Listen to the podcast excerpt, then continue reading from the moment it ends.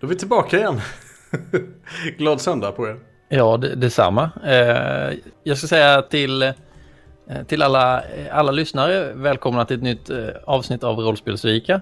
Och sen så ska vi säga till vår gäst, Lukas Falk från Fummelpodden. Välkommen. Kul att ha dig med.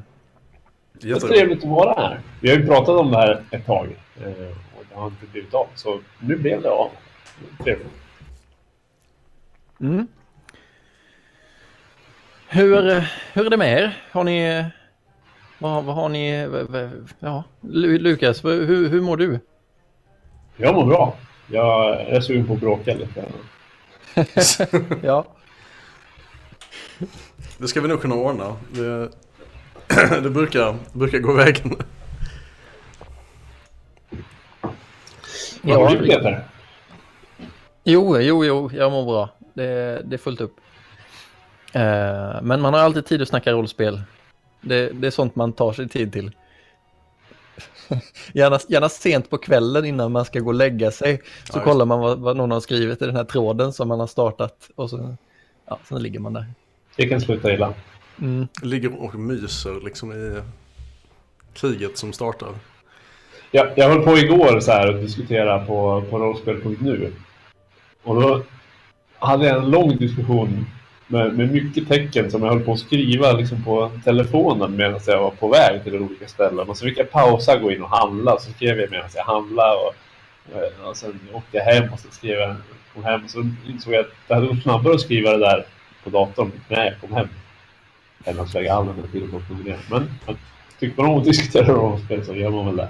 Jag. jag tycker det värsta är ju när man har skrivit någonting jäkligt långt och sen råkar man trycka på tillbaka-knappen. Ja, ja. Så är det liksom en... ja. ja, den har hänt. Vad ska vi snacka om idag? Ja, vi, det är ju lite grann sprunget ur, ur det vi pratar om nu. Vi har, vi har haft lite diskussioner på vår, den här... Svenska rollspelspoddar-discorden. Just det. Uh, där jag var, jag, var, jag var lite överdrivet provocerande kanske. Uh, det var... ja, jag vet, jag, jag ska inte... Det känns ändå bra att det var du som var det den här gången. Att det inte var jag. För då fick jag Aha. provocera tillbaka för en gångs skull. Istället ja, för att vara grundprovokatör. Ja, hur, ja. Var, hur var det nu du uttryckte det, Peter? Det var någonting om att setting, det var, det var fjantigt och meningslöst, eller? Nej, nej så, så var det inte riktigt.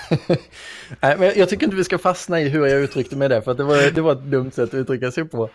Eh, men det, det grundar sig i någonstans att eh, jag sa att jag läser aldrig världsbeskrivningar. Och, och det, det gick folk igång på. Du tror att du sa att världsbeskrivningarna i, i spel är inte spel utan skönlitteratur? Ja, men Daniel, det där hade vi kommit överens om att vi inte skulle gå in på. Det kan jag inte påminna mig att vi hade kommit överens om, men okej. Okay. Ja, nej, men det var väl så här att i den diskussionen så kom vi fram till att benämna det som skönlitteratur är kanske inte meningsfullt. Uh... Och den, de andra distinktionerna som vi pratade om, eh, om informativa texter och eh, vad det nu var, eh, kändes inte heller meningsfull för mig. Så jag tänker att vi, vi, vi bara lämnar det. Okay. Nej, men, och det som blir på något sätt intressant, tänker jag, är ju snarare vad, ja, vad, vad settingen är, om man ska vara riktigt djup. Och framförallt liksom vad, vilken funktion det fyller i rollspel. Ja, visst. Snarare än hur man ska klassa det som texttyp. Så, ja. Ja, precis.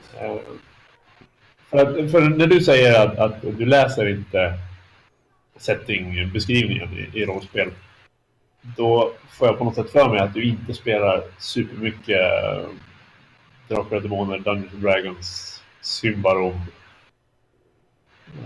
Spel som bygger liksom mycket på setting-beskrivningar. Nej, så, så är det ju. Och det var ju också en av mina invändningar att jag, jag har inte så himla mycket erfarenhet av den typen av spel som är beroende av att man har läst en, ett långt eh, kapitel med, med setting. För, för min del, alltså det hållet jag kommer ifrån, det är att eh, den speldesignen som jag är intresserad av, där vill jag att det man behöver veta för att kunna spela spelet, det vill säga den setting som är vital för spelet, den förmedlas via eh, systemet. Just det. Ett, jag vill, ett, ja. ett exempel där eh, Apocalypse World har ju knappt någon settingbeskrivning alls. Nej, precis. Men den setting som finns förmedlas genom ordval i mekaniken och hur mekaniken fungerar och, och vad man improviserar ihop tillsammans utifrån det lilla som finns att gå på från början. Vad jag minns av den just specifikt är att den är väldigt evokativ i sig, i och med att man har det här. Det finns ju Malströmmen som koncept i det spelet exempelvis, så det är ju väldigt, väldigt, jag tycker det känns väldigt kraftfullt i vad det det triggar eh, fantasin på ett bra sätt. Och sen så har man ju faktiskt lyckats där med att i regelboken liksom, eh, eller reglerna eh, förmed, förmedla eller snarare liksom få en att spela på, på en setting som man hittar på själv. Ja, och det, jag gillar ju det för att det, det står inte beskrivet vad den här Malströmmen är för någonting. Det är liksom upp till oss att tolka. Det är någonting övernaturligt eh, och på något sätt så gör det ju saken ännu mer övernaturlig i mina, i mina ögon. För att det som man kan beskriva, det blir liksom inte så, det blir inte så övernaturligt. Det blir ganska, alltså när man kokar ner allting och har någon form av färdig metafysikstruktur, så, så här fungerar magi, eller så här, ja, så här fungerar den här Malströmmen, så blir det inte lika intressant längre. För att det finns ingenting kvar att utforska, kanske. Ja, där, där håller jag inte med om, om någonting alls. Jag håller med om grunden att, att alltså, om man ger någonting som är öppet, då får man definiera det själv och då finns det fortfarande mystik kring det. Men rent praktiskt finns det ju ingenting att utforska förrän man skapar det som finns att utforska.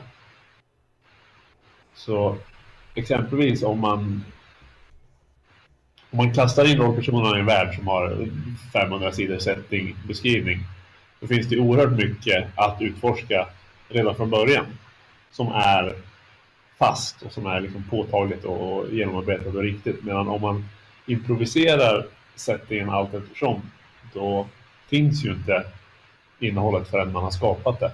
Alltså har man inget att utforska annat än utforskandet av vad som finns att utforska, tänker jag.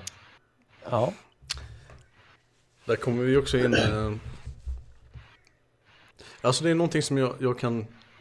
Jag tänker bara som spelledare så kan det ju, är det ju dels kul för, för mig liksom att läsa en välskriven setting. Eh, som om vi tar ett exempel. Ja, Svavelvinter är ett svårt exempel för att där är ju allt eh, redan i böcker. Men om man tar Varselklotet till exempel då. Det var ju faktiskt ganska kul. Det är ju inte en jätteutbroderad Eh, liksom setting på så vis att det finns supermycket flavortext, men det finns en del och det, det är ju himla schysst att kunna bara launcha in i det. Och som spelare så är det ju också på något sätt, tycker jag det är ganska skoj på något sätt att man, man vet kanske om att man utforskar någonting som är stort och lite mystiskt, för att det är någonting som verkligen finns där. Jag vet om att vi inte bara hittar på detta själva. Mm, jag håller med om att det finns en, det blir en annan känsla av att utforska någonting som redan finns, som är färdigskrivet, och alltså till exempel ett, ett äventyr som, som man köper Um, eller som någon annan har skrivit eller vad det nu är. Det finns en charm i det för att det blir, det blir en annan känsla. Men jag vill... Jag tror inte att man ska snäva in begreppet utforskande på ett sådant sätt att det bara omfattar sånt som redan finns. Jag tror Nej. att man, man ska nog kunna omfatta utforskande som mer liksom... Eh, alltså för, för jag tänker mig som, som spelare när jag spelar ett tradspel. Eh, det jag gör där är ju... Jag utforskar ju världen genom min rollperson. Och det är ju ganska likt det jag gör i ett indiespel. Eh, om vi säger att, fort, att det fortfarande är spelledaren som hittar på där och då. Så, och där, där är det egentligen inte så stor skillnad huruvida det finns en spelvärld från början eller ifall, det, eh, ifall spelledaren bara hittar på. För att det, den utforskande aktiviteten som jag gör som spelare är fortfarande densamma. Ja, jo. Jag är beredd att hålla med om att som säga, det är olika typer av utforskande. Det ena är ju mer... Och det ena är att utforska någonting som existerar och det andra är någonting som inte existerar. Och om du blandar in att spelledaren hittar på, då är det ju egentligen att man utforskar någonting som inte existerar. Alltså, i samberättande så är det att jag utforskar vad du har hittat på scenen innan eller sådär. Ja, just det. Så, att, så jag tänker mer att det, det är skillnad på att utforska eh, en riktig eller liksom en, en cementerad eh, setting eller en improvisationsgenererad setting. Mm. I, i trad, det kan ju vara i tradspel också att man um, inte, som spelare i alla fall inte vet om om det, det man spelar är typ draget ur spelledarens fantasi, eh, påhittat eller eh, liksom en mix av. Men för man brukar alltid anpassa grejer, känner jag, när man spelar färdigskrivna äventyr ändå. Så för, för ja. den som ska spela det kanske inte gör så stor skillnad egentligen. Ja, fast det vill jag, jag, jag skulle vilja påstå att de flesta är inte lika duktiga på att improvisera som de är på att bearbeta material. Mm. Och om du ska... Om jag ber dig att snabbt hitta på en plats, och på den platsen var det mycket tunnare och, och sannolikt mindre intressant än om jag ger dig en vecka att göra det. Du kommer liksom inte grunda in historik och eh, kulturellt arv och eh, små detaljer i beskrivningen på samma sätt om du improviserar det i stunden som om du sätter dig ner och skriver under lång tid. Alltså blir det en lite grundare plats som kanske fokuserar ännu mer på det som faktiskt är relevant, men som inte har det här underliggande djupet att hämta från på samma sätt. Ja. Mm. Ja, jag kan, jag kan hålla med, men jag, jag tänker att det faller tillbaka lite grann på det här att det blir en annan känsla av att utforska någonting som finns än att utforska någonting som inte finns. Men i, ibland så, ja, som, som Daniel säger, att det inte alltid man vet vad som finns och vad som inte finns. Och mm, det är väl kanske där som den distinktionen också blir, ja, mindre användbar. Jag vet inte. Ja, det kommer ju in, alltså det, om vi samberättar settingen så kommer vi in mer på Att, att vi håller på att blanda olika stances, så alltså du får generera material i sättningen parallellt med att du gestaltar rollpersonen i den sättningen, parallellt med att du försöker lista ut i vilken riktning du ska driva på narrativet. Medan om du bara har en spelledare som berättar för dig så kan du fokusera mer på att uppleva den utifrån rollpersonen utan att eh, parallellt generera sättningen i samberättandet. Men jag tycker fortfarande, om man tittar på fördelarna med att planera en setting, så är de framförallt att man kan göra något lite djupare, lite mer genomtänkt, förhoppningsvis lite mer eh, unikt eller tankevärt. och framförallt liksom bredare, att saker och ting hänger ihop och att, eh, att det finns en genomgående tanke med det. Vilket det finns man... ju... jag, jag tänker att det finns ju absolut den chansen, om man säger, att det blir en bättre story, men det finns ju också risken att det blir en sämre story, skulle jag säga. För att... story absolut kan det bli sämre. För att, att man har en bra setting betyder inte alls att man får en bra story. Nej, precis. Okej, okay, men, men jag tänker att det är det jag pratar om. Att själva spelupplevelsen man får kan bli sämre av att man har en mer genomarbetad setting. Ifall den till exempel är för komplicerad eller för komplex för spelledaren att leverera på ett sånt sätt, eller att spelarna gör helt andra grejer. Och där ser jag ju, där är ju den typen av eh, alltså förplanerade eh, settings, där har ju de sin nackdel. Att det riskerar att bli eh, någonting som är en sämre spelupplevelse för att den helt enkelt, ja, det, det är så mycket som inte behövs. Och sen så glömmer spelaren bort någon eh, viktig grej. Och sen så har det liksom ställt hela metafysiken på ända, så ingenting funkar längre. Mm, nej, där tycker jag nog att det, det är rent subjektivt vad, vad som är bättre och sämre. För att du kan, om du tycker om att känna att du utforskar någonting som finns mer på riktigt, då blir det så gott som alltid en bättre upplevelse av att utforska någonting som är förberett. Medan om du tycker att det är en roligare upplevelse att generera sättningen genom improvisation och samberättande, och kanske framförallt att du vill ha fokuserat att allt som ni gör och pratar om fokusera på rollpersonerna och, och, och story skapar tillsammans, då är det nästan alltid bättre att inte ha för mycket förberett. Jag kan ju bara nämna lite grann hur jag tänker kring, kring setting för min egen, eller betydelsen av setting för min del. Jag har i exemplet Don't Rest Your Head, som är ett av de spelen som jag har, ja, men spelat hyfsat mycket, men där jag inte alls har varit intresserad av settingen. Jag har varit intresserad av grundpremissen, att man är en, någon som är sömnlös, och att det har gjort att man har blivit, ja, antingen galen eller eh, att man har vaknat upp i någon form av upplyst tillstånd där man ser alla mardrömmar som finns i verkligheten. Eh, så att själva grundpremissen, eh, den gillar jag. Och den grundpremissen är också helt nödvändig för att systemet ska eh, make sense. Systemet som sådant är, går ut på att du inte får, du får inte bränna ut dig, du får inte somna, du får inte vila, för då, då kommer mardrömmarna att ta dig. Och utan utan den grundpremissen så blir själva regelsystemet värdelöst. Då gör det helt plötsligt ingenting längre. Eller det blir bara märkligt i varje fall. Så att eh, där så där har jag ju läst liksom grundpremissen. Jag har läst eh, jag har läst systemet, men de sista kapitlen de har jag aldrig läst.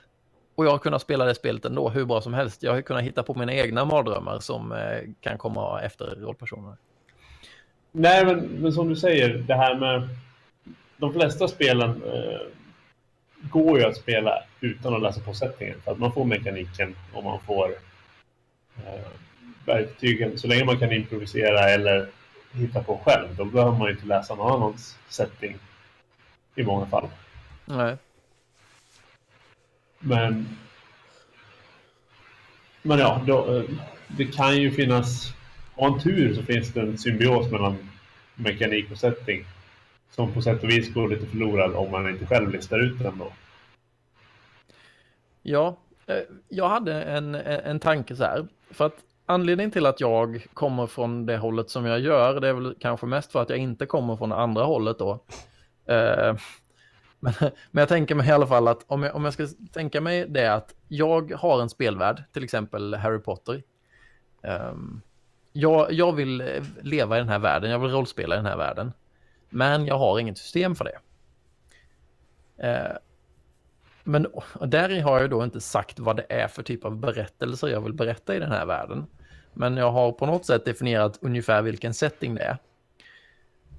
Men när man sedan kommer till valet av spel så blir ju det... Alltså vi... Finns det då inget, inget Harry Potter-rollspel eh, så bara, ja okej, okay, vad ska jag välja för system? Och där i att ifall man kommer från det hållet att man har en spelvärld som man vill eh, som man vill uppleva saker i, då kan jag förstå att man ser systemet som sekundärt. För att det är liksom, man är van vid att det är spelvärlden jag vill bo i. Mm. Men sen när man sen är det liksom den här, den här sista biten då. Och ska man ta ett system och oavsett på något sätt vilket system man stoppar in där så blir det det måste vara anpassat för den världen på något sätt. Alltså generiska system tror jag inte på. Ja, det håller jag med om, absolut. Och just är det Harry Potter man är ute efter? Då tänker jag att systemet är extremt viktigt. För spelar du Harry Potter med Dungeons and Dragons fem-regler, då får du inte Harry Potter. Nej, precis. För det är inte, Harry Potter handlar inte om H P och, och hur många steg man flyttar och sådär. Det handlar ju liksom om... En annan sorts H P. Haha! Ja. Eh, nej, men um... det, det, det måste ju fokusera mer på kreativitet eller tro på sig själv eller vänner eller något sånt där. Ja, precis. Och, och, och det är det jag tänker där, att de här systemen som man då provar eh, och stoppar in till Harry Potter, if, ifall de på något sätt lyckas, då är det systemet för generiskt för att det ska vara speldesignmässigt intressant för mig. Uh, ja, men det är väl rimligt. Det är ju en subjektiv grej, men det är ju rimligt. De, de flesta transspelarna skulle jag vilja hävda bryr sig inte alls om systemet. De bara uh, vill rulla lite tärning och utforska någon värld och mm. spela något äventyr och träffa lite kamrater och sådär. Och du är ju mer indieflummare, så då blir ju mekaniken mycket, mycket mer central. Men Peter, en ja. fråga. Mm. Du tänker dig ett Harry Potter-spel, eller för den delen vi kan tänka oss ett, ett Mumin-spel. Eh, men om, där, i det här fallet så säg att du hittar på ett eget regelsystem till det. Ja. Världen, världsbeskrivningen finns ju redan. Du tänker det som att jag har inmundigat eh, Mumin i olika former? Nej, jag tänker att du, ja kanske, ja Mumin, men ja, i det här fallet snackar vi om Harry Potter. Tänk på det istället då. Ja, okej, okay, det var du som bytte. Eh, ja, oavsett. Jag har konsumerat den här litteraturen. Ja. Jag vet hur spelvärlden ser ut därifrån, japp. Hur... Eh... För där, där har du ju som sagt redan settingen. Och settingen kommer ju informera i alla fall jag, jag säger kommer inf, informera hur du bygger ditt system. Om det ska funka med det som redan finns. Eller? Ja. Ja, så, så, så menar jag att det, att det bör vara. För sen tar man sen mitt Mumin-spelsystem mm. och så stoppar man in det i någonting annat. Så ska det helst inte fungera. För att om det fungerar så är spelet inte tillräckligt smalt. Okej. Eller ja, men jag, jag resonerar lite så att om man har ett gener- generiskt system så är det inte tillräckligt knutet till settingen för att det ska göra det som jag vill att det ska göra. Men som sagt, det här är ju subjektivt. Men och systemet handlar mer om den grundläggande, eller handlar det om detaljnivån i mekaniken eller själva fundamentet? Och ett exempel där är ju Apocalypse World som har genererat ett otal olika spel. Mm. Det är ju inte man har behövt ändra på detaljerna, men själva grunden är ju samma i de flesta. Ja, nej, jag menar jag menar ju detaljerna. För att du hade ju kunnat vi skissade på det vid något tillfälle och göra en så här Vilda Västern hack av Apocalypse World. Och det går ju nästan att ta helst, nästan alla klasser och nästan allting. Mm. Eller playbooks till Vilda Västern, för att det handlar om samma sak. Det handlar om en liten utsatt ort med brist på resurser och, ja, precis. Och så vidare. Ja, nej men eh, jag tänker att vissa system ger ju en speciell känsla. Alltså spelar man Fate till exempel, så kommer de berättelserna vara ganska pulpiga. De kommer ha samma typ av narrativ, även fast det är olika settings. Så att visst, det kan ju vara så. Men det är också lite därför jag kommer från det hållet, för att jag spelar ett spel för den känslan som det skapar. Och då är liksom, ja men som du säger nu, jag kan lika gärna spela Apocalypse World i Vilda Västern som jag kan spela det i en postapokalyptisk framtid. Mm. För mig spelar inte det så stor roll. Alltså det enda, det enda som det spelar roll kring är ju lite grann hur, vad man har för referenser. Om jag inte har sett väldigt mycket på västern, så har jag kanske inte så många, har jag mest liksom mina förutfattade meningar av vad det är för typ av berättelser. Men i övrigt så själva känslan jag får av spelet och den spelupplevelsen är ju ungefär densamma. Ja, det är sant.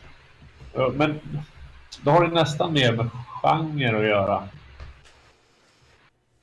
Mekanik har ju mycket med genre att göra, är nog det jag vill säga. Mm.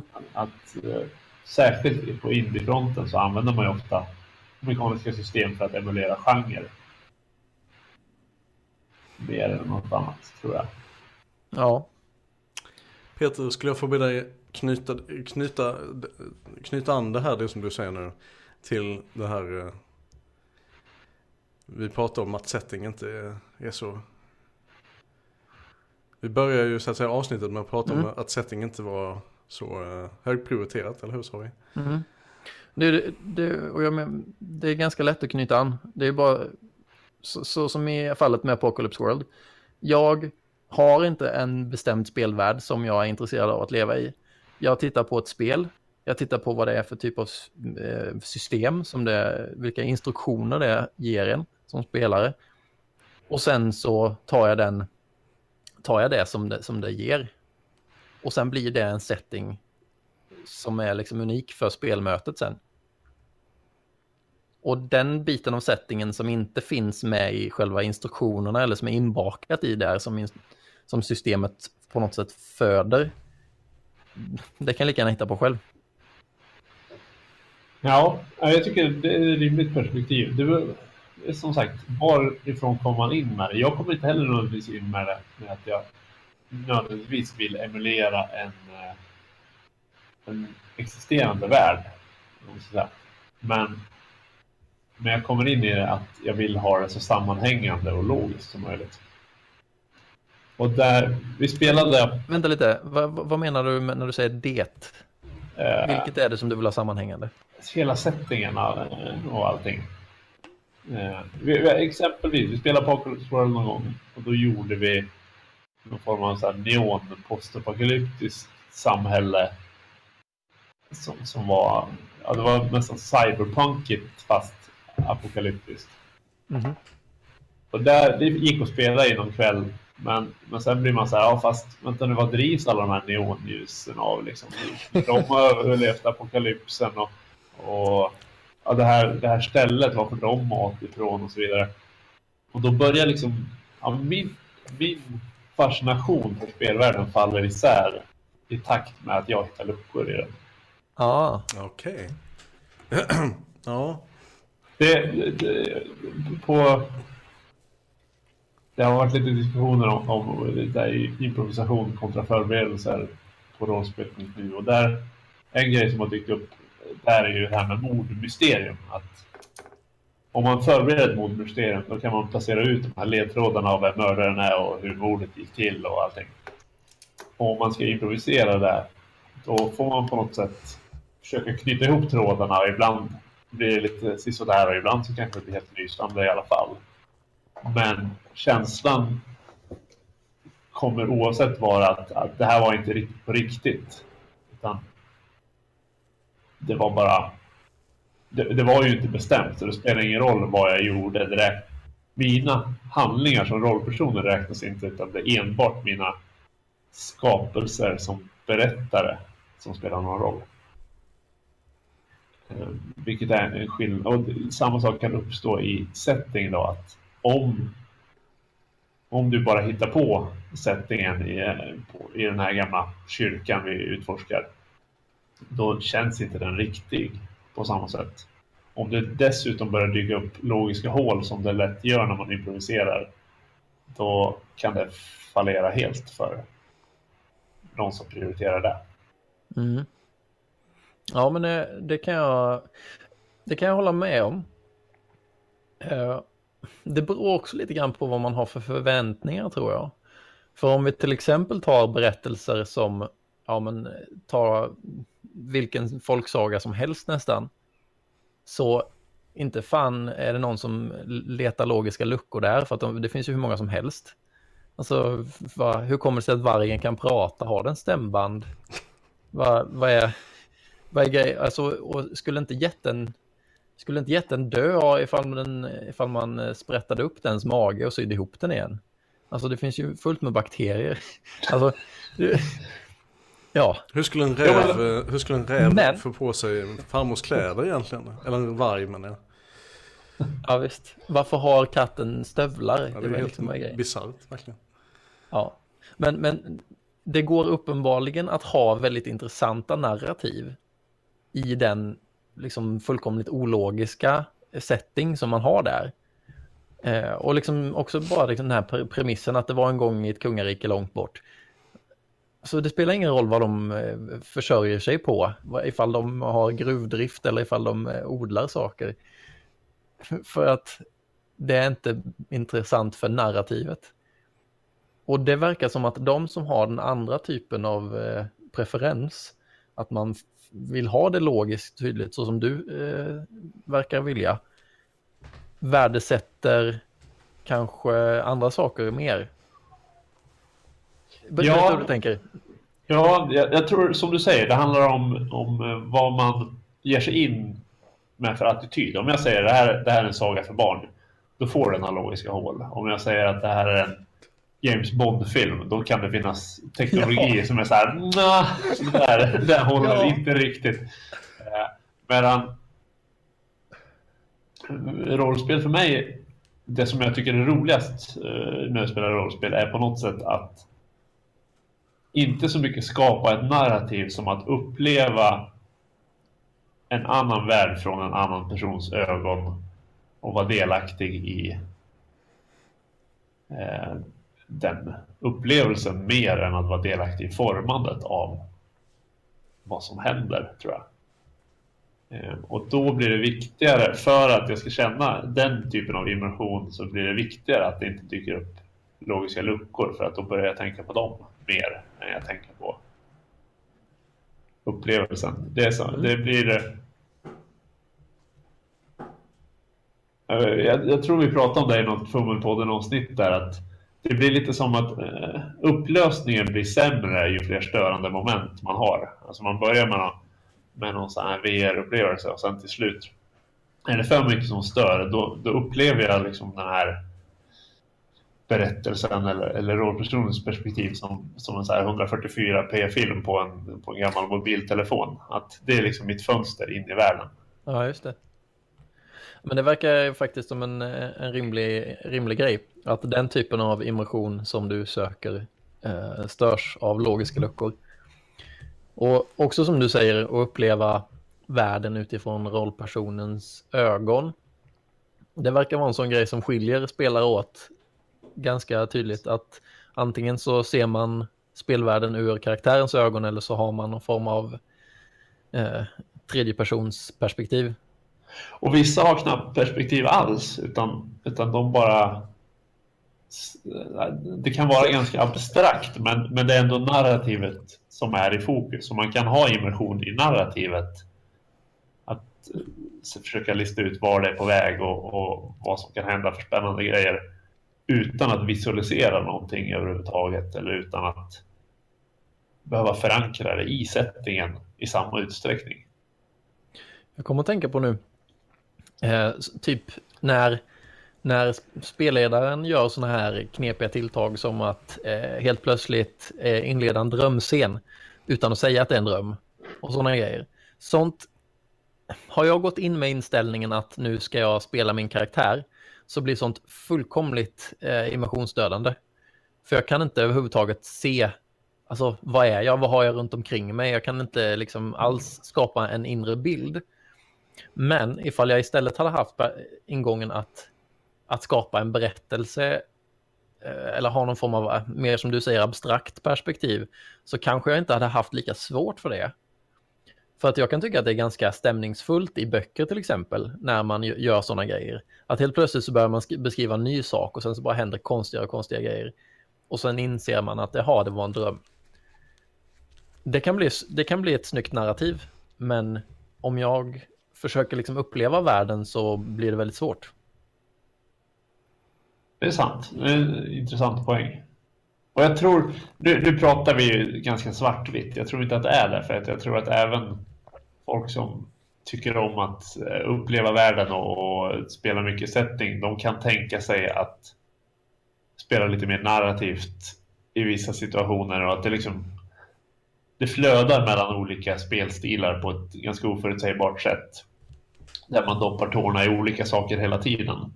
Så även de som kanske är mer fokuserade på narrativet, när de gestaltar så kan de uppleva eller visualisera eller vad det nu än är, ja. Världen och sättningen. Så att det, det är intressant att diskutera det svart och vitt, men jag tror att i praktiken så är det väldigt väldigt grått och, och ihopblandat. Ja. Kan jag ta en, en paus för att hämta mer kaffe? Så ni kan prata under tiden, jag ska bara ta kaffe. Gör det. Ja, visst. Men, men det blir ju som alltid att man landar på något sätt i att det är subjektivt vad man vill, vad man är ute efter, vad man tycker är roligt och sådär. Det som jag har tänkt på vore kul är om man kunde landa i på något sätt att du och jag som har lite olika perspektiv på på vad som är, är roligt eller, eller hur man ska se det, om vi kunde landa i någon form av uppställning att det här är fördelen eller det här är aspekterna av att spela på sätt A och det här är aspekterna av att spela på sätt B och eh, inte nödvändigtvis att det ena är bättre än det andra, men bara att det ena innebär det här och det andra mm. innebär det här, det medför det här, det medför det här. Eller det har de här begränsningarna, tror jag också att egentligen borde man kunna komma fram till det. Eh, att det finns mm. begränsningar med båda varianterna. Men jag tänker um, en första grej som vi har ju Vi har pratat lite grann om, en, om någon form av modell som liknar lite den här med stances. Um, att, beroende på vad man är ute efter. Um, nu ska vi se om du... Jag, jag kör en sån här telefonvariant istället. Ja, det, ja, det löste sig fint. Ja. Uh, det som vi har pratat om är att det, det fin- vi försöker utkristallisera någon form av modell som alla kan vara överens om. Och det är lite grann det vi anknyter till nu. Men att det finns olika saker som man är intresserad av. Eh, eller som man, som man pysslar med som, som spelare. Och sen överlappar de lite grann. Men det är i alla fall eh, karaktärsspel, systemtillämpning och eh, metakonstruktion eller narrativ metakonstruktion eller vad vi ska kalla det för. Meta är också lite så här dumt begrepp i den. Men narrativ konstruktion då, som man inte gör utifrån sin karaktär. Ja, precis. Um, men i alla fall då, det som jag ser är ju att eh, om man gillar karaktärsspel och gillar att eh, pyssla med actor stance, så tror jag att en färdigbeskriven setting som man kan utforska är någonting som är högre värderat. Känns rimligt. Eller så, det verkar så på dig. Och jag tänker att det är inte helt ologiskt att det är anledningen. För som du säger, att man blir störd av de här, de här logiska luckorna. som riskerar uppstå. Ja, och, och, och även, det är inte bara störningsmoment utan det är även att man kan hitta någon slags tillfredsställelse i att eh, på något sätt kunna koppla ihop att just ja, den här eh, kyrkan eh, är konstruerad som den är därför att den här personen var eh, biskop i det här distriktet vid den tiden och, och därför och han var ju så här som person och, och det förklarar att den ser ut som den gör. Det råkar inte bara vara ett jävligt konstigt rum någonstans, utan det konstiga rummet är kopplat till, till någonting som faktiskt existerar i settingen. Det höjer liksom den upplevelsen för mig åtminstone, att när jag kan börja koppla ihop. Det, det hade varit fantastiskt om jag var lika intresserad av riktig historia på det här sättet. Ja. Istället för bara påhittad rollspelshistoria. Eh, Men, men jag, jag, jag håller med om, om din, eh, din analys där att det, det är någonting, om man vill karaktärsimmersionsspela så är det fördelaktigt att settingen är färdig, för att även om du har en spelledare som improviserar allting och matar dig med världen så att du fort kan uppleva den utan att behöva konstruera världen parallellt, då uppstår ju eventuellt de här logiska luckorna, eller då får du inte lika tillfredsställande upplevelse av världen du vill uppleva, tror jag. Ja, vad ska man säga? Risken finns ju i alla fall att den ja, blir mindre, ja. eh, mindre njutbar. Men sen tänker jag också på... Det känns ju inte helt ologiskt då att det på samma sätt nu på andra hållet då är att de som gillar metakonstruktion tycker att setting är överflödigt. Det är ju, det är ju självklart, kan jag tycka. Ja, eller, eller, till, eller till och med, ja, precis, inte bara överflödigt, den kan till och med vara inkräktande på eh, utrymmet att skapa. Och sen en annan jättestor nackdel med att ha utförlig setting är att folk måste läsa på den och sätta sig in i den, vilket om du skapar den gemensamt då har alla alltid ungefär lika bra koll på sättningen, vilket är en jättefördel. Mm. Um, ja, nej men för um, jag är ju en sån som gillar den här narrativa konstruktionen. Jag, jag tycker ju alltså till, som till exempel då att skapa Ja, men skapa allting som är egentligen i spelvärlden. Alltså hur saker och ting förhåller sig, vem som är eh, tillsammans med vem, vem som eh, har gjort vad mot vem i, i dåtiden och ja, hur, sak, hur platser ser ut och så vidare. Och jag gillar ju att spela trädspel som spelledare bättre än vad jag gillar att spela det som en spelare. För att där får jag mer ägna mig åt det här som jag tycker är kul. Just det. Själva beskrivandet i så fall. Nej, inte beskrivandet. Skapandet. För beskrivandet är inte samma sak som skapandet. Se, ser du skillnaden? Förlåt, jag ska mär- uttrycka mig bättre. Jag menar återgivelsen. Ja, men det, är det, det är det jag menar, att jag vill inte återge, alltså visst jag återger ju någonting, men själva poängen är att det som jag återger har jag skapat själv. Eh, grejen är att återgivningen är ju på något sätt ett nödvändigt ont, eller i alla fall det, det är ett steg för att du ska kunna förmedla det du har skapat till de andra så att de andra kan interagera med det. Men själva, jag kan tänka mig att själva skapandet i sig är mer fascinerande och intressant än att bara sitta och berätta om det för andra. Ja, om jag ska säga mina egna erfarenheter, de gångerna som jag liksom älskar rollspel, det är de gångerna när jag säger, jag säger någonting, jag spånar på någonting, jag spånar på en karaktär. Och sen då så är det någon annan spelare som spånar på sin karaktär. Och sen så säger den, kan det inte vara så att, att, de, är, att de har varit älskare förr i tiden och att det är därför som det är så, så spänt mellan dem nu, eh, till exempel.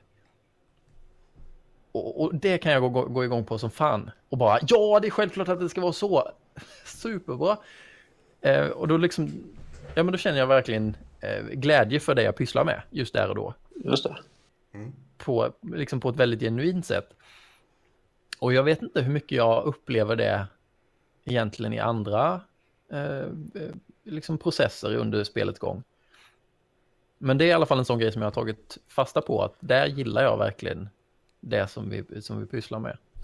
Jag har ju under ett par år förut så samskapade jag en setting tillsammans med, med Edvard som är med i Fummelpodden. Och vi hade ju konstant sådana där upplevelser i skapandet av settingen. Att, mm. Skulle det inte kunna vara så här att, att den här kulturella influensen kommer från att det åkte någon från den här kulturen och, och så här, ja, det blir klockrent. Så att det är ju precis samma upplevelse, ja. Just med den här konstruktionsbiten. Att när, när man får pusselbitar att falla på plats eller när man listar ut någon intressant vinkel på någonting. Eh, jag köper absolut den euforin som kan uppstå när det liksom är verkligen lysande. Eh, och i mitt fall så handlar det bara om att jag tycker att, om att ha den för sig. Antingen när jag preppar som spelledare eller när jag skriver en rollspelsetting eller vad det nu är. Och sen när jag rollspelar så vill jag fokusera på en annan mm. upplevelse. Mm. Hur, hur känner du, Daniel? Nu har det blivit lite så här att jag och Peter tar så här varsitt perspektiv och bråkar lite grann. Men jag är nyfiken på att höra vad dina tankar också. Ja, jag tycker väl jag tycker väl oftast eh, om man ska prata om den här, jag återknyter till det när jag pratar om precis, men euforibiten eller det, den här skaparglädjen tror jag. Vi har också haft det här när vi håller på med den här eh, Floating Island spel, mm. spelet. Eh, Peter, när man skapar liksom en, en värld eh, som är helt tom. Dessutom inte har någon koppling till andra delar av världen utan det är sin egen isolerade miljö. Mm. Det, det är väldigt kul när man får till det där. Eh, ja, men det, det, där fick vi också... Eh... Ja, fast där, där på något sätt säger du också en av de andra gångerna som jag har känt ungefär liknande känslor. Det är när någon av de andra säger någonting som passar, alltså som, som liksom förhöjer värdet av det som vi pysslar med. Äh, genom då hur de agerar. Att de, frågan är om det är samma sak eller inte. För att de spelar sin karaktär. Ja, fast nej, det, det är nog en annan grej. Men jag menar, det som... Det, det jag försöker komma till är att när, när vi spelade det, eller när vi höll på liksom brainstorma kring det här spelet, så hade vi någon scen som, som, där, som du gjorde jäkligt fin.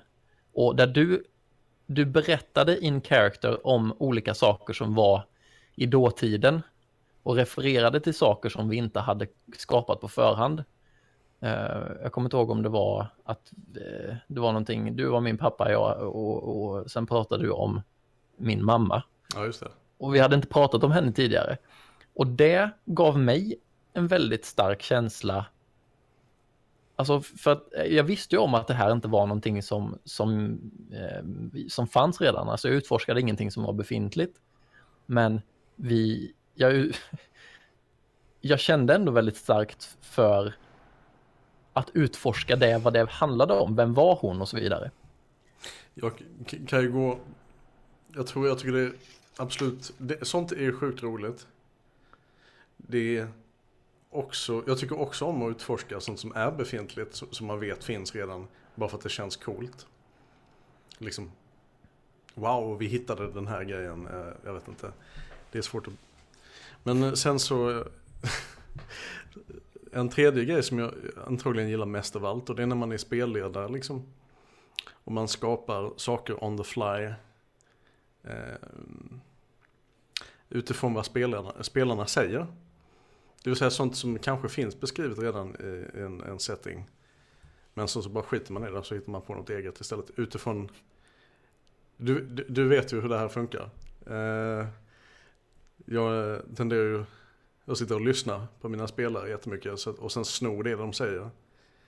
Mm. rakt av. Inte rakt av, men det brukar ju bli den här situationen att då, ofta så vet man, vet man ju inte om om det är färdigskrivet eller inte. Och det är en jättefin känsla för mig som spelledare, tycker jag. Det är väl någonting som ger mig väldigt mycket. Den, den typen av skapande av miljön eller settingen Det är väl nästan den bästa på något sätt. Jag, jag är inte riktigt helt med hur du definierar det där som du, som du gillar där. Jag, jag tror att jag är lite med. Det är just, vad ska man säga, att du, du tillgodoser... Du, du är öppen och tillgodoser spelarnas äh, intressen genom kreativitet och liksom äh, att du har lyssnat på, på dem och in, på något sätt implicit ofta förstått vad är det spelarna vill ha ut av det här, och så lyckas du implementera det, eller? Ja, det kan, så skulle man kunna... Det, det är ju ett sätt att... Och, det är ju liksom att det är inte så... Jag tycker om att improvisera settingen liksom löpande. Jag har oftast en idé på förhand om vad det ska vara. Eller vad det är, som ett basläge. Eller så är det skrivet, jag vet, det här har hänt mycket i Varselklotet till exempel. För att det finns vissa grejer där som är typ helt... Som jag, jag tycker är kanske lite inkonsekventa. Men så har man bara suttit och lagt till i världen liksom, utifrån vad spelarna vill ha. Oftast så... De märker ju inte någon skillnad på det som är färdigskrivet material som jag använder mig av och det som, det som är hopkokat on the fly utifrån. De ger ju, ger ju mig hooks liksom hela tiden på att det här vill jag spela på. Och så väver man in det liksom i settingen. Det tycker jag ger en väldigt stor tillfredsställelse när man lyckas få till det och det fungerar bra. Det är väl dit jag vill komma. Mm. Är du med, Peter? Ja.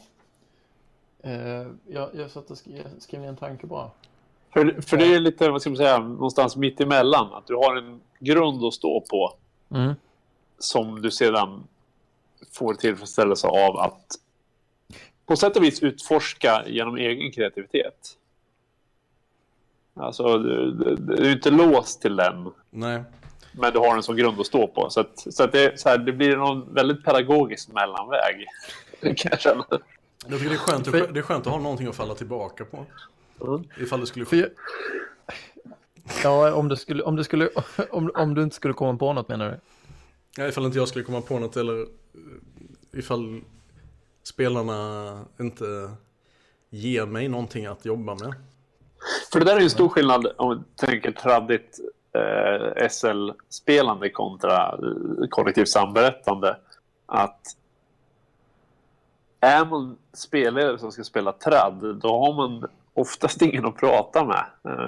Alltså, allting är beroende på ens egen kreativitet. Och så nu för tiden kan man gå ut och, och söka på lite forum och sådär. Men om man samberättar, då bollar man alltid runt med idéer med varandra. Och, och man får input från de andra och så bygger man vidare på det. Men på sätt och vis, det man kan få då som sin enda... kompis som, som traddspelledare då, det är ju den här förbeskrivna boken som man kan ta idéer, inspireras av, djupdyka i, bygga vidare på. Ja. Om, man, om man dessutom kan göra det där genom att lyssna på spelledarna och, och utveckla efter behov snarare, så, så ser jag ja, det är en, en rimlig preferens att ha. Jag tror jag ser det mer som en, en, en, en oh, förlåt. Nej, jag skulle bara säga att jag tror att det kanske har med insatsen att göra. Att du är en sån som läser mycket. Och för dig är det inte så stor insats att läsa den här tjocka satansboken. Hela världsbeskrivningen på alla hundra sidor. Men för mig som inte läser så mycket så blir det ett väldigt stort, en väldigt stor insats. Och det är också lite där för att för jag känner helt tvärtom vad du känner. Att har jag en spelvärld som jag börjar spela i, då känner jag mig fruktansvärt bakbunden för att jag vet att det finns en massa saker där som jag måste förhålla mig till. Men det är det, du måste inte göra det. Nej, men rätt vad det är så har jag brutit hela, hela metafysiken och så ramlar ja, då blir Lukas förbannad. Fan. Ja, ja, precis. Hitta Lukas alla mina logiska luckor. Ja, exakt. Uh, ja, men att jag, tycker att, jag tycker att det är skönare att börja med en clean slate och där jag liksom har hyfsat, alltså jag har ju bättre kontroll på det som jag själv har skapat, även fast man glömmer ju grejer som man själv har gjort också, men jag har ändå mer kontroll över det och, och känner liksom vad är de viktiga bitarna än ifall jag läser ett, eh, om jag läser den här världen och så har jag glömt bort hälften eh, och sen ska jag typ, typ försöka improvisera någonting som är likadant, samma känsla, men jag har liksom, jag minns inte riktigt vad det är eh, och skulle egentligen behöva läsa det ett par gånger till för att verkligen vara inne i det. Jag tror mycket, det här är bara en, som jag, en teori, men du, det känns lite grann som det här, kont- det här st- starka kontrollbehovet. Uh, hur är det med, hur känner du egentligen när du, nej jag ska inte, jag ska. Men du, det här med, för publik, du har ju stått på scen också, publiken vet inte vad det står i manus. Nej. Nej. De som spelar vet ju inte om egentligen liksom var du drar din var du drar ditt setting från. Det, det är ju liksom är det, är det, går det riktigt? Jag, jag, det känns för så här. Okej, det kanske blir uppenbart ifall det är jättestor skillnad i kvalitet liksom så här. Ifall detaljrikedomen svajar så här. Daniel, hur ser du på att husregla och, och plocka bort regler som du inte gillar ur ett system och ändra på regler och sådär? Jag tycker helst inte man ska behöva göra det, men måste man så får man väl göra det.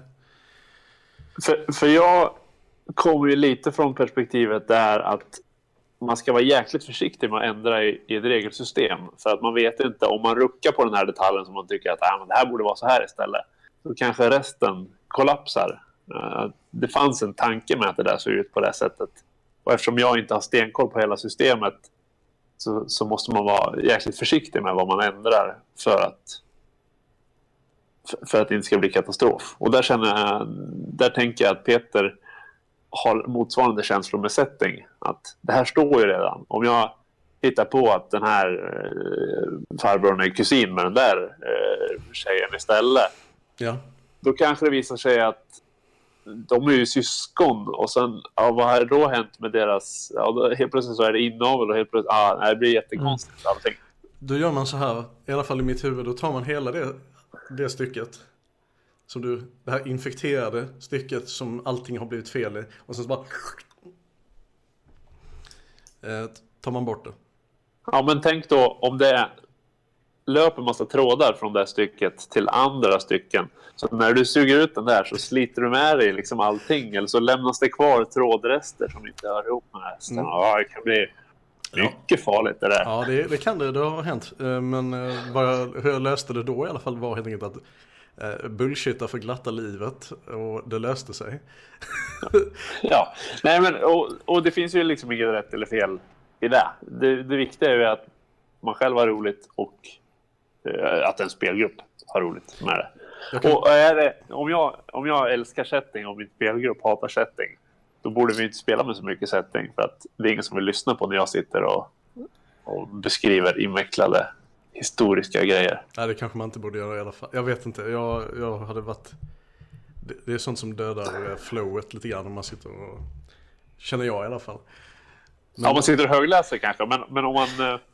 Eh, vi, vi spelar i många år där vi i princip bara spelar rollpersoner som reste runt och pratade med S L P som den lokala eh, regionens historia och flora och fauna i princip. Det låter ju för sig spännande tycker jag. Det, det, alltså så här, går man in med rätt inställning då kan fan allting bli roligt. Ja.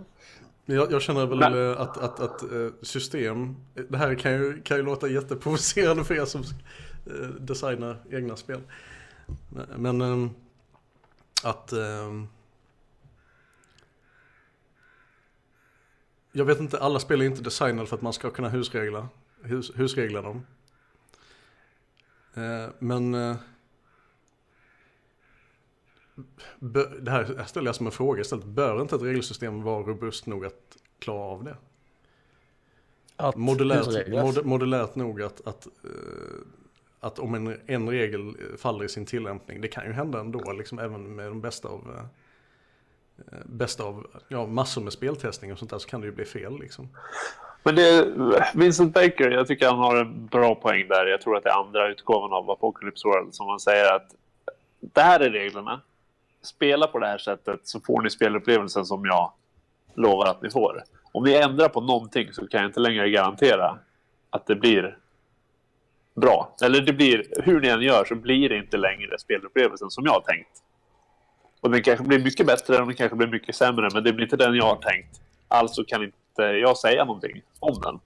Och det tycker jag är en rimlig poäng att dra för ett system. Att jag kan inte speltesta, eller jag kan väl, men som, som speldesigner skulle jag nog aldrig speltesta ett spel. Vad händer om folk husreglar det här? Och vad händer om folk hatar den här regeln och plockar bort den och ersätter den med en annan? Eller vad händer om folk... Ofta har man ju speltestat att, eh, om vi tar något väldigt enkelt, att ja, men plus två, det är lagom. För att vi testade plus fem, det var för mycket, och plus fyra, plus tre var för mycket, och plus ett var för lite. Så därför landar vi i plus två. Om någon då husreglar det till plus fem, ja, jag vet inte, då, då är det inte det här spelet längre.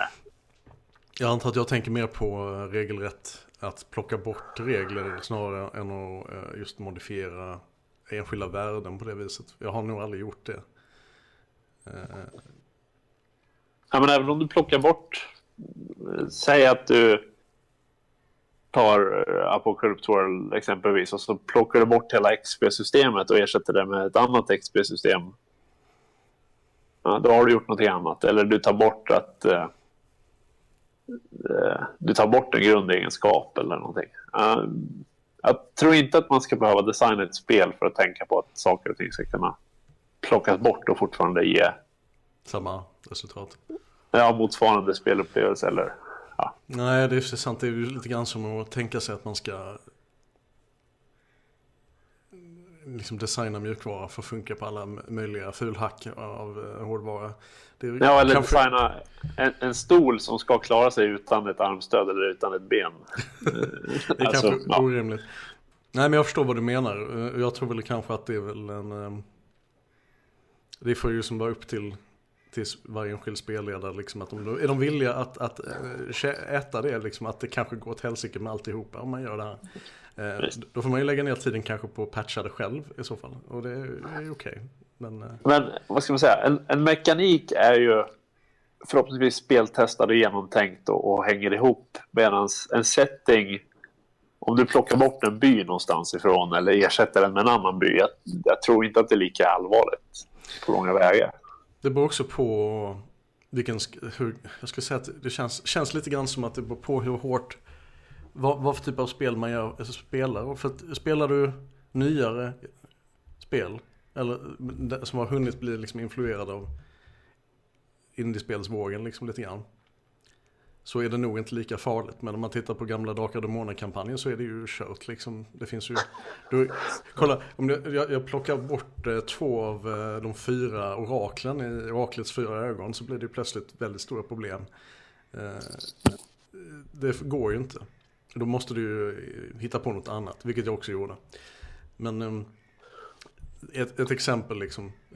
Ja. Medans, medans i, om vi, de hade två ögon var. De hade två ögon var. Just det. De hade glasögon allihopa, så var det. Nej, men jag tänker på att där kan du ju, spelar du ju, jag vet inte, säg ett nyare spel som är väldigt tungt på setting och story, som har mycket. Eh, oftast så, så kan man ju modda det.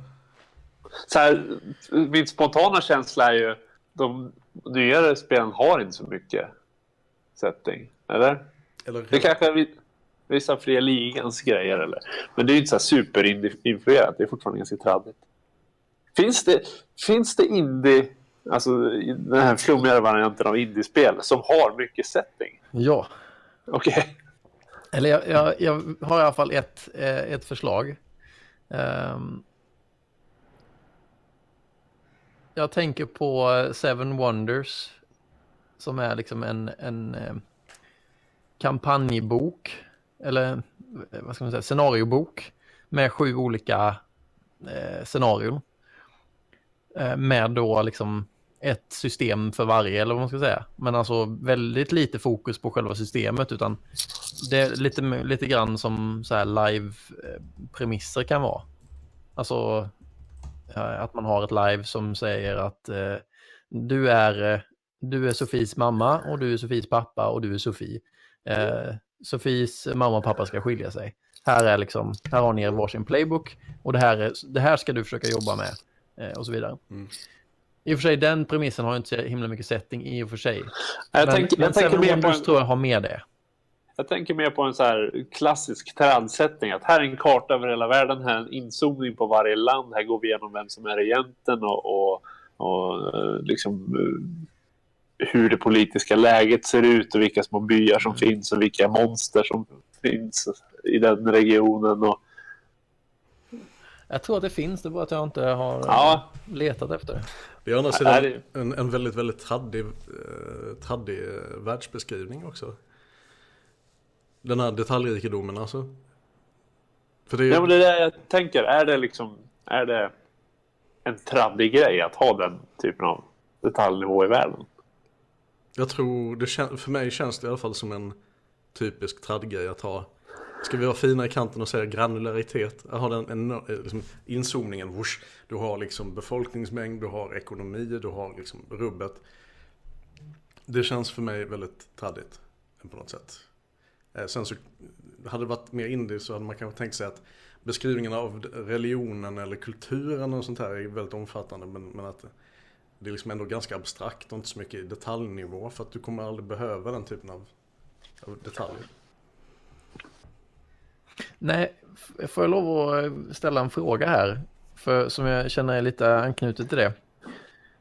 Vad, vad tänker ni kring all den settingen som spelarna aldrig upplever?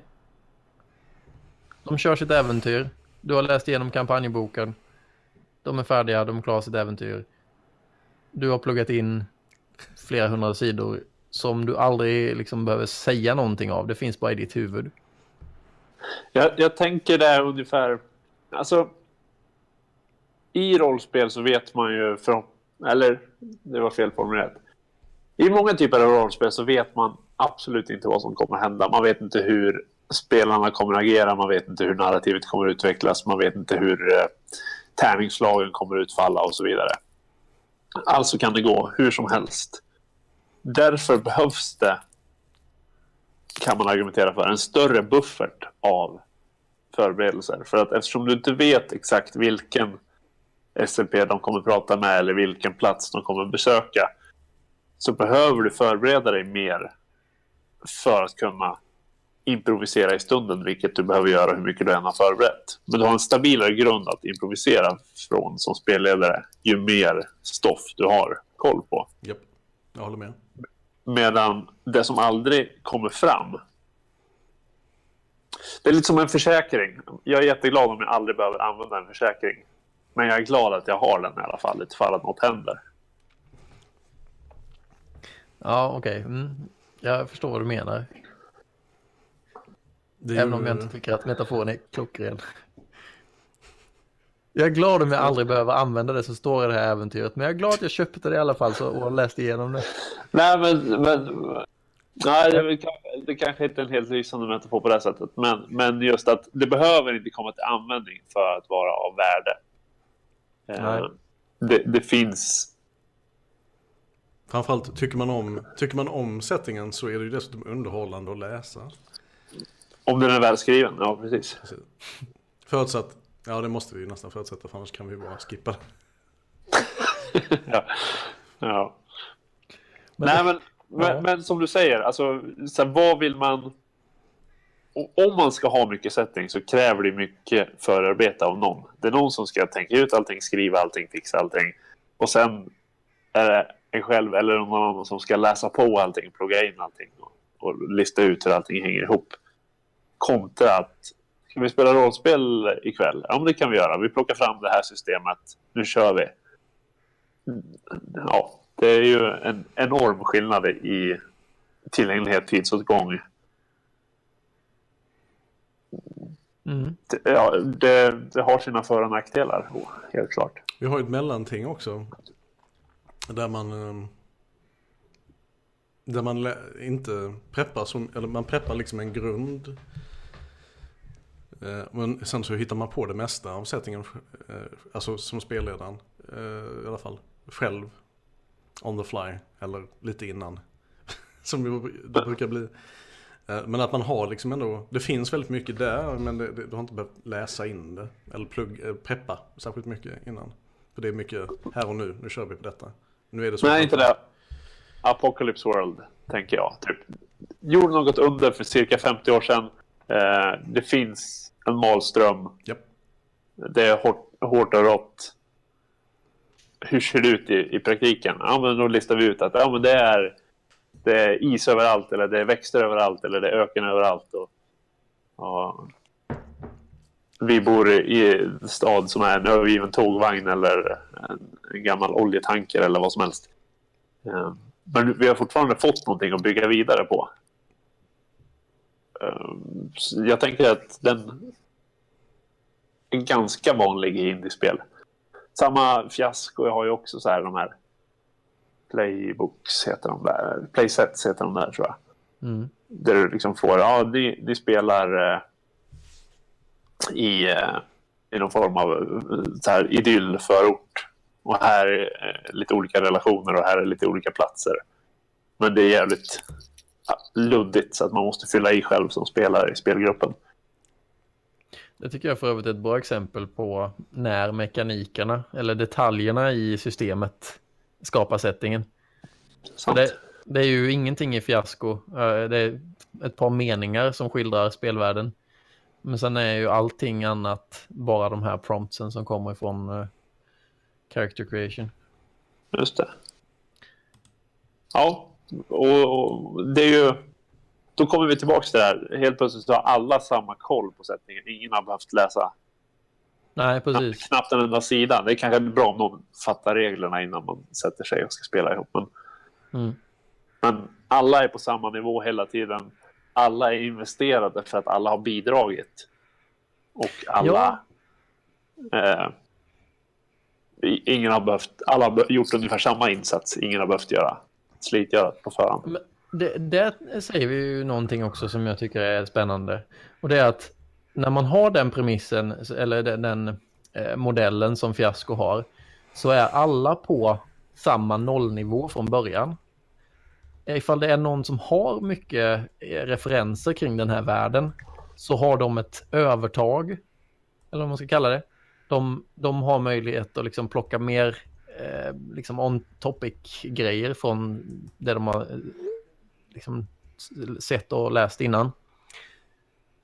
Men i ett spel där man, det finns mycket färdig setting, då är det inte så att man börjar på nollnivå, eh, utan där är den som har mest koll den som ligger på nollnivån, och den som inte har någon koll ligger på ett, under, ett, under, ett underläge,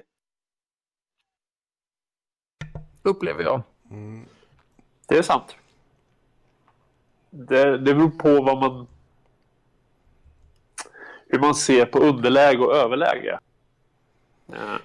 Det jag menar är att eh, spelar vi ett traddäventyr eller ett traddspel, så kan jag känna mig hämmad av att jag inte känner till någonting om spelvärlden, för att eh, jag har svårare att göra saker som känns eh, korrekta, som känns on, eh, on spot. Jag har liksom ja fråga.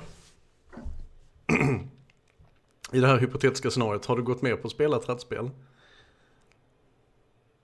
det är oväsentligt, tänker jag. Nej, det är det alls. Det tycker jag inte att, inte att det är så. Uh, Nej, men, me. ja, men alltså, jag, jag menar, ifall man inte är där de som har mest koll ligger, så har man svårare att interagera med fiktionen, upplever jag. Oavsett ifall vi har kommit överens om att spela traddspel eller inte. Det handlar ju mer om att settingen är något som jag kan relatera till, och eh, känner jag inte till allting som man behöver känna till. Och det är ju sällan spelarna gör det. Min eh, spelgrupp körde, det senaste scenariot vi körde började med att alla hade minnesförlust och försökte ta reda på var de befann sig och vilka de var. Och det, och det gjorde ju att Att man fick jävla massa svängrum med att inte anpassa sig efter kulturen i världen eller ha kunskap om existerande mm. saker. Det är ju ingenting man kan göra varje kampanj, och det är ju lite klyschigt. Men, men där, jag upplever ändå att det fanns en frihet i det, apropå det du säger. Att man kan känna sig begränsad av att så här, oj, skulle min rollperson kunna göra så här för att jag har ingen aning om hur världen fungerar. Och där kommer vi tillbaka till det här med immersion i rollpersonen. Sitter jag och tänker så här, jag, vet, jag har ingen aning om hur min rollperson beter sig. Det är ju knappast bra för karaktärsimmersionen heller, för någon som tycker om det. Nej, men det är precis den typen av karaktär som är, blir min tillflykt när vi spelar den typen av grejer. Jag kan inte spela någon som är auktoritär. Det har jag i och för sig svårt med i vanliga fall också. Men alltså jag kan inte spela någon som vet saker och ting om världen när jag inte själv vet det. Utan det blir att det känns mest rimligt att jag spelar outsiders som inte har koll på. För att då kan jag... Eh, ja, då är jag inte hämmad av den förlusten av... Eller den ah, diskrepansen.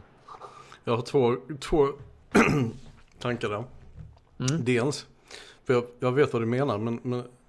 Alltså när de andra spelarna, man säger så här, du ska inte metaspela en massa och uh, ge, ge sken av att din, din karaktär har en massa, massa kunskap som deras, uh, deras karaktär ska liksom inte visa på att de vet en massa om spelvärlden egentligen. Ja. Inte mer än vad de, deras karaktär rimligtvis kunde veta. Ja, men det är det som är problemet. Att min karaktär vet mer om spelvärlden än vad jag gör. Ja. Det, men det, ja, det är väl också en, var sätter man ribban, liksom kunskapsribban, när, när man går med på att spela den här typen av spel? Ja, det är den ribban som jag menar sätts där den som har mest kunskap när man spelar ett spel, alltså traddspel, medan indiespelen drar ner ribban till den som har lägst. Men jag tänker så här, när du när man spelar indiespel samberättande, då kan man vara lite mer fri med att göra vad man vill, men man behöver på något sätt ändå förankra dig i de andra. Eh, att, och, ofta i indiespel, i min erfarenhet, kan det bli lite, lite sådär att om, om man hamnar i en situation där man vill göra någonting, så tänk, säger man att jag tänker mig att det kanske finns någon sån här tradition i den här kulturen eller någonting, för att man vill förankra dig i de andra. Och man skulle kunna argumentera för att du skulle kunna göra något, samma sak i trädspel, att du frågar den som kan mest. Hur, hur, vad, vad är liksom scenen på det här stället? Fast det är två helt olika saker. Det ena är det ena är ju skapande och det andra är inte det. Exakt, men de fyller samma funktion i, i det sammanhanget. Att, att informera dig om hur du ska eh, låta rollpersonen agera. Mm. Men det, det är helt olika. Det ena är på något sätt nästan som be om lov. Eller liksom... Ja, men det ena är subauktoritärt, där liksom du vänder dig till någon som kan mer och så här, kan inte du ge mig det här, eller kan, får jag tillstånd att göra så här? Medan det andra är samberättande, det är mer eh, gemensamt och på samma nivå utan någon som bestämmer på samma sätt. Så jag kan, jag kan absolut se att man har en preferens där. Att man inte ja, men... vill behöva be om lov för att få göra någonting. Ja, men jag tycker det, det stämmer överens med den bilden som jag... Ja. Vad var det förresten du... Hade du någonting mer, Daniel? Du sa du hade två grejer. Ja, det, det ena var ju det här med att spelarna... De andra spelarna... Det, det kan ju vara symptomatiskt av att de andra spelarna eh, använder out of character knowledge för mycket. Att de ger sken av att deras karaktärer är jätteklipska, liksom ha full koll, fast de inte alls borde ha det. Men också liksom att... att jag vet inte om jag misstolkar dig, men... men jag vet inte varför, varför du går in med ingångsvinkeln att du inte kommer att veta så mycket om spelet. Nej, det där är en intressant poäng som du även tog upp tidigare, Daniel, att om man har gett sig in med premissen att nu ska vi spela trädspel, man kan åtminstone implicit säga att det finns någon slags förväntan om att man ska sätta sig in i spelvärlden. Det, det är lite grann som om vi tre säger så här, men vi ska, vi ska vi ska ha en improteatergrupp. Då räknar vi inte med att någon kommer med någon förarbete. Och så, lite så är indiespelen. Men om vi säger så här, vi ska, vi ska sätta upp en teaterpjäs. Mm. Och så dyker någon upp på första repet och säger, men jag inte orkar läsa manus. Ni kan väl berätta för mig vad mina repliker är och, och sådär. Eh, det finns ju en förväntan på arbete som ska göras innan. Men problemet är att alla vill inte göra den, och problemet kan ofta vara att det är inte explicit läs sida fyrtiotre till etthundratjugosju så att du har koll på det här, utan det är så här, ja, men då ses vi och spelar, och sen sätts man i, i situationer där så här, oh shit, jag borde ha läst på någonting kanske, eller varför sa ingen något? Ja. Så att det är det implicita sociala kontrakt som ändå, när man sätter parallellen med improvisationsteater kontra teaterföreställning så, så finns det mycket överlapp där, tänker jag, på förväntningar och förarbetsbehov. Mm, jag tycker det är en lysande, lysande metafor. Och det är väl en, en fråga som jag... Det, det, för jag det, det är liksom en sak att förvänta sig att man ska kunna mest. Alltså vara jättesuperinsatt. Men som du beskriver det så låter det som att man kommer in utan att ha läst på överhuvudtaget. Och det, det är ju liksom... Ja, det är klart man inte vet någonting om spelet då. För då har man inte satt sig in i spelvärlden alls. Men det intressant där är ju exempelvis Call of Cthulhu. Där är det nästan till nackdel om spelarna har läst in sig för mycket. Mm. För att helt plötsligt så vet, kan de identifiera de här monsterna som är obeskrivbara och alltså, fruktansvärt främmande. Ah, just det, det är den där. Den har jag sett på bild och, och läst tio sidor om. Så där är ju helt omvänt. Har ni spelat par- par- har ni lirat Paranoia någon gång? Nej, det är där, där man har kloner och, ja, och, och det är någon överdator som styr, som är ens vän som styr hela samhället och försöker utplåna en eller något. Nej, det är inte så mycket att den försöker utplåna, det är bara att, att man har massa kloner och man kan liksom... Eh, det är väl i princip man ska göra, lösa uppgifter åt datorn, och datorn tycker att väldigt mycket saker som folk gör i största allmänhet, det är förräderi. Och eh, förrädare eh, avrättar man och sen så kommer den ny klon upp till en viss punkt. Men eh, poängen i det spelet är, och det är ganska kul liten sån här touch regelmässigt tycker jag, det, är, det förväntas på något sätt. Det står i jag tar för mig att det stod i originalboken i alla fall liksom att du, du får absolut inte visa till spelledaren spelledaren som är friend computer eh, att du vet någonting om eh, reglerna eller om eh, såna här, att du har läst regelboken. För dels, du ska inte läsa regelboken för du är spelare. Spelet går liksom ut på att man ska, man ska typ dö. När man spelat över så ska man ha dött minst antal gånger. Eh, där står explicit liksom att jag eh, visar aldrig för spelledarna att du har läst någonting om, om eller kan någonting om, om världen du är i. För att gör du det så kan det vara förräderi. Det är hemligstämplad information som du inte får lov att ha del av. Så man måste smyga som fan med det faktumet att det är klart man har läst på, för att det har alla spelarna gjort. För att det är också en sån här... Det är klart, klart vi har gjort. Det är, det är ju jäkligt meta, men det är ju, jag kan ändå uppskatta att det är så explicit. Det är liksom... På något sätt. Man, får liksom, man kan få en tillsägelse liksom, ifall man visar på att man har för, för stor insikt i systemet. Liksom. Just det. Och det är, that's treasonous, citizen.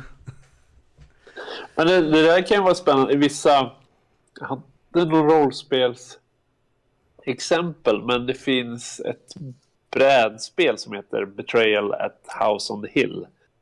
Där det är ett, ett häfte som man ska läsa för att få koll på reglerna. Sen är det ett häfte. Det kommer vara en av spelarkaraktärerna som förråder resten av gruppen. Och det avgörs av vissa saker. Och när det har avgörs, vem är förrädaren? Då får den förrädaren plocka upp den här boken och läsa vad som står i den. För det är massa specialregler för förrädaren. Så det där tycker jag, det är ju så speldesignmässigt. Om man vill att spelare ska ha viss information och någon annan ska ha annan information, tycker jag känns rimligt. Det var mer jag att... tänker lite grann som svar på din, på din fråga, Daniel. Varför jag, om man nu har gått med på att spela trädspel, varför har man inte läst in sig? Jag upplever, ja, först och främst är jag inte intresserad av det. Jag, jag är inte så intresserad av den typen av spel så att jag skulle så att jag skulle liksom vilja eller att jag skulle, så jag skulle vilja göra den insatsen. Men sen så tycker jag också att det är sällan som det är explicit. Det är sällan det uppmuntras att man läser boken. Nu ska vi spela det här spelet. Det är sällan man får liksom en läxa. Det är någon gång när jag började när jag kom tillbaks till till hobbyn att jag gjorde som innan första spelmötet så fick folk skapa sina egna karaktärer. Eller så, att de fick skriva sin karaktär på förhand. Och sen försökte jag pussla ihop dem efter bästa förmåga. Men jag bad dem ju inte läsa på någonting. Alltså nu ska ni läsa Röd Orm tills på tisdag. Eh, Nej. Det, och det, jag, jag har aldrig varit med om att det har varit en, en, en underförstådd grej. Att eh, ja, men nu spelar vi Dungeons and Dragons, nu ska du läsa, läsa på världsboken. Okej, okay, det hade vi i min spelgrupp länge när vi spelade Drakar och sex tror jag med Trudvang. Det var på något mm. sätt föreningen jag och mig hade alla de här böckerna och det var på något sätt förväntat att ska du spela en rollperson därifrån då läser du på den boken. Mm, just det. Kan, kan det som står i de där trehundra sidorna eller vad de är. Mm. Men, och det kan vi tycka vad man vill om, men det funkar ju.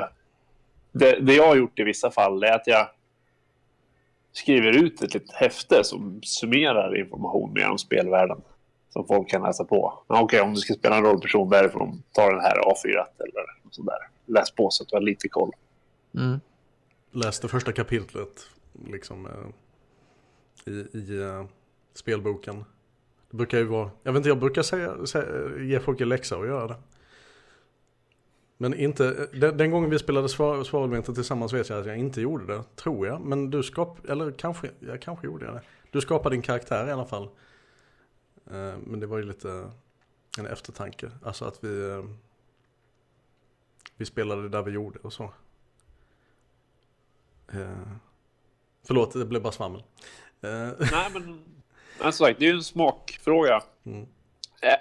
Och i Peters fall då, är man beredd, även om en, en i gruppen säger nu ska vi spela det här, du ska läsa hundra sidor, ses om två veckor. Det är inte säkert att man vill göra det heller. Eller att man tycker att det är värt tiden. Och särskilt inte om man tycker att skapandet är roligare än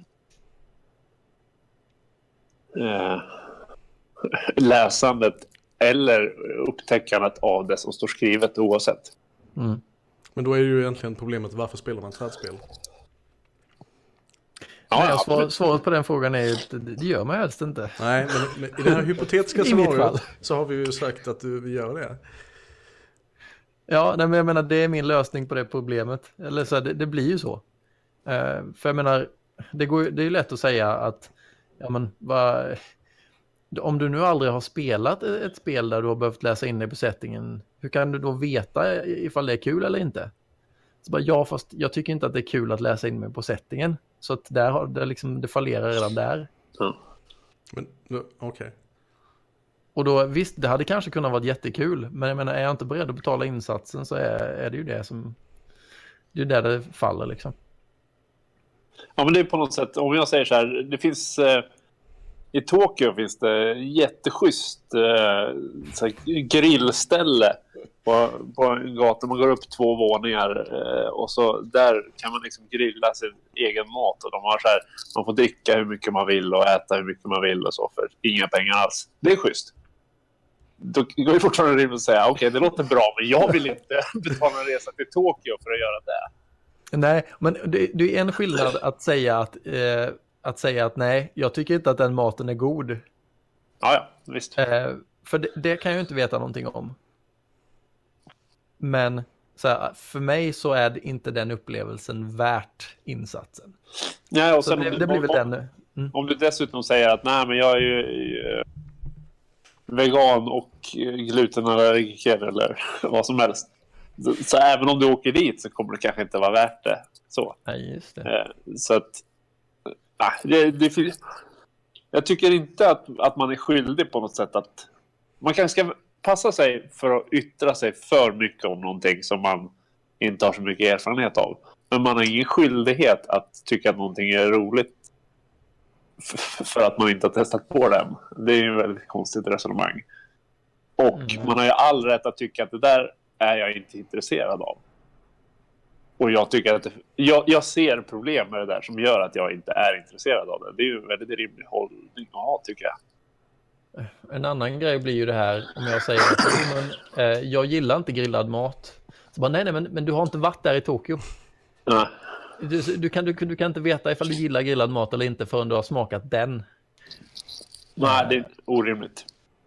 Ja, det blir det väl. Jag, visst, okej. Okay. Under de premisserna så kanske jag hade uppskattat det, men jag är inte beredd att, beredd att göra den insatsen.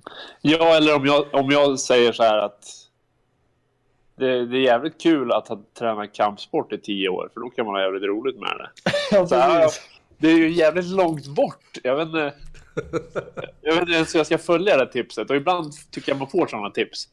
Att ja, men när man har spelat i samma värld tillräckligt länge och läst in sig tillräckligt mycket och gruppen börjar klicka och så, då får man en jävligt speciell upplevelse. Mycket möjligt, men jag vet inte. Den klassiska är ju annars, om du bara kollar till säsong tre så blir det skitbra sen. Ja, men den är ändå mer realistisk än vissa av de här andra där hela spelgruppen ska ägna sig hur många timmar som helst åt en viss typ av spelstil som inte är rolig förrän det blir... Ja, ja, ja jo, jag är med. Du måste, bara, du måste bara hålla på med det här i tjugo år först. Eller ni. Och sen så blir det jättebra, jag lovar. Och det, det, ofta så här, om, om vi ska trädbärsa lite, ofta är det väl det som hörs som träd. Att så här, ja, men sen när man väl kommer in i det, då, då är det roligt. Och då, då behöver man knappt slå något tärningslag eller använda några regler. Så här, ja, ja. De, Då de... låter det mer som att ni har klickat jävligt bra i er grupp än att någon regelsystem är bra eller att någon spelstil är bra. De reglerna som ni redan har husreglat bort nästan majoriteten av reglerna ändå. Yes. Nej. Eh, men, men ja, tycker man om mycket sättning så tycker man om mycket sättning och gör man inte det så gör man inte det. Jag tror att det är det enkla svaret på hela frågeställningen. Ja, men, ja, men, men sen som sagt, hur den växer fram är ju relevant också där med.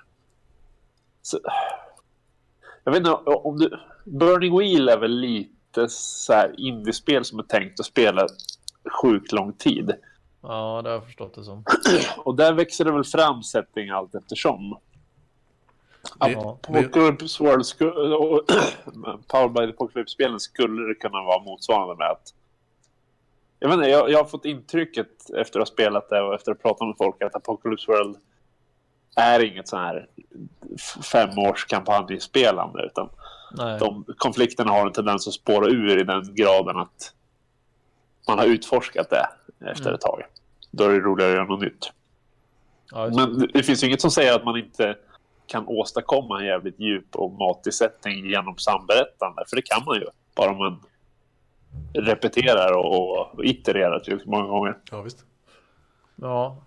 Ja, men det finns ju, det finns ju en poäng där att eh, indiespel är ju, alltså smalare spel har man ju liksom testat alla eh, varianter av, eller vad ska man säga, eh, jag har jag måste säga, ett, ett brädspel då till exempel, ifall det är väldigt enkla, enkel mekanik, till exempel eh, Luffarschack, så bara, ja, hur länge är det kul? Men sen så har man ett annat spel och något komplicerat jäkla Twilight Imperium, och så, där finns det hur många strategier som helst. Och innan man har liksom känt sig färdig med det spelet så har man ju spelat hur många timmar som helst för att man vill utforska alla olika grejer som finns att göra. Och jag tänker att det är lite samma grej med, med rollspel. Eh, har man ett ganska brett system där man kan göra väldigt mycket, så ja, kan man eh, spela det längre än vad man kan med något som blir väldigt smalt och bara gör en grej. Ja, sen kan man väl i och för sig diskutera om trädspel kan göra väldigt mycket. Men... Det... Man kan göra väldigt mycket i trädspel. Man kan läsa mycket, ja. mycket böcker och spela trädspel. Ja, precis. Nej, men jag tänker att trädspel på något sätt, om vi skulle klassa, om vi skulle se trädspel som ett indiespel, så skulle det vara ett spel om att utforska miljöer och, och äventyra. Känns väl liksom mm. det stora med trädspel. Om du ska utforska miljöer och äventyra, då kan det vara bra med sättning. Det går ju på något sätt hand i hand. Ja. Så det kan vara rimligt att, att just trädspelande är extra inbjudande för matigare settings. Och det är därför vissa trädspel säljs ju helt på setting. Mm. Tycker jag. Ja, jo, absolut. Och där är ju den här frågan kring vilket system ska jag välja och varför ska jag ha just det systemet mycket mer befogad, i och med att de är mer generiska systemen. Sant. Det är konkurrens på ett annat sätt. Alltså indiespelen ja. behöver ju inte nödvändigtvis konkurrera för att det är så olika upplevelser man försöker bjuda på. Mm. Det är sant. Ja, men vi, vi behöver runda av nu. Nu har vi Rimligt. Kört, nu har vi kört på mycket längre än vad vi tänkte. Ja. Men det är svårt tycker jag med, med så här intressanta samtal som där man liksom känner att man, man har hela tiden någonting lite till som man vill prata om. Ja, visst. Vi kan ju vi kan ju inte påstå att vi har varit så här laserfokuserade på ämnet exakt hela tiden heller. Så att... Men jag tycker ändå att vi har stött och blött den här problematiken eller vad man ska säga. Och jag tycker det var intressant det här med att man kunde koppla lite grann vad man föredrar till spelstil. Det tyckte jag var en intressant grej. Det får vi ta med oss tills vi utvecklar färdigt den där teorin. Just det. Nej, men det är sagt, det är alltid kul att höra olika perspektiv. Man, får man prata tillräckligt länge då förstår man dem bättre. Även om man inte förstår. Även om man själv inte ty- skulle tycka att det var så roligt så kan man förstå att ah, okej, om den där människan resonerar så då förstår jag att den tycker att just det där är roligt. Så att mm. Det är nyttigt. Ja, det är kul att ha, eh, ha fler röster med i podden också. Det var jättekul att du var med. Det var, det var kul att det blev av med tanke ja. på datorladdarstrul och så här. Men det funkar helt okej där också. Ja. Så att, ja, det är supertrevligt att jag fick vara med. Ja, tack, tack så mycket. Um, detta summerat har vi, vi har nu liksom så här tragglat igenom det här med, med setting. Och jag hoppas att ni har haft en trevlig söndag när ni har följt med oss i den här diskussionen. Som vanligt så kommer ni höras av oss igen om två veckor. Fram tills dess, kolla på vår Facebook-sida. Eh, Ni kan även mejla på rollspelsfika at gmail dot com eller skriva någonting på vår vägg, det är antagligen enklast. Eh, tackar så mycket alla som har varit, alla närvarande. Lukas, eh, du sitter i fummel, och har Fummelpodden annars. Eh, gå, stick gärna och lyssna på den också. Det är också en, en diskussionspodcast eh, som pratar om eh, många olika saker inom rollspelshobbyn. Peter, mm. vi, vi hörs väl igen nästa, nästa gång helt enkelt. Ja, det gör vi garanterat. garanterat. Eh, annars blir det inte så jättemycket podcast. Nej, annars blir Nej. det verkligen inte. jag, jag skulle bara vilja flagga för en grej också. Att eh, Fummelpodden är ju eh, nominerade till Phoenix Awards som bästa samtalspodd. Vi, vi är inte nominerade så jag tycker att rösta på den näst bästa. Gå in och rösta på Fummelpodden. Ja, mycket märklig uttagningsprocess där verkar det som. Jag... jag har ingen aning om hur det går till, ja. men eh, kul för er. Ja, det är, det är ni värda. Jag tycker ni pratar jättemycket intressanta grejer. Det är synd att ni har dragit ner på ut, utgivningstakten bara, men eh, ni ska ju inte slita ut er heller.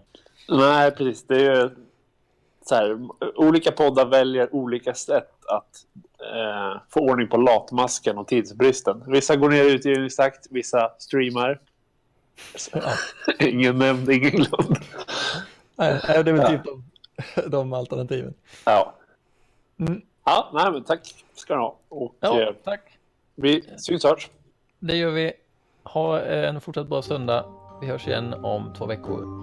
Adjö.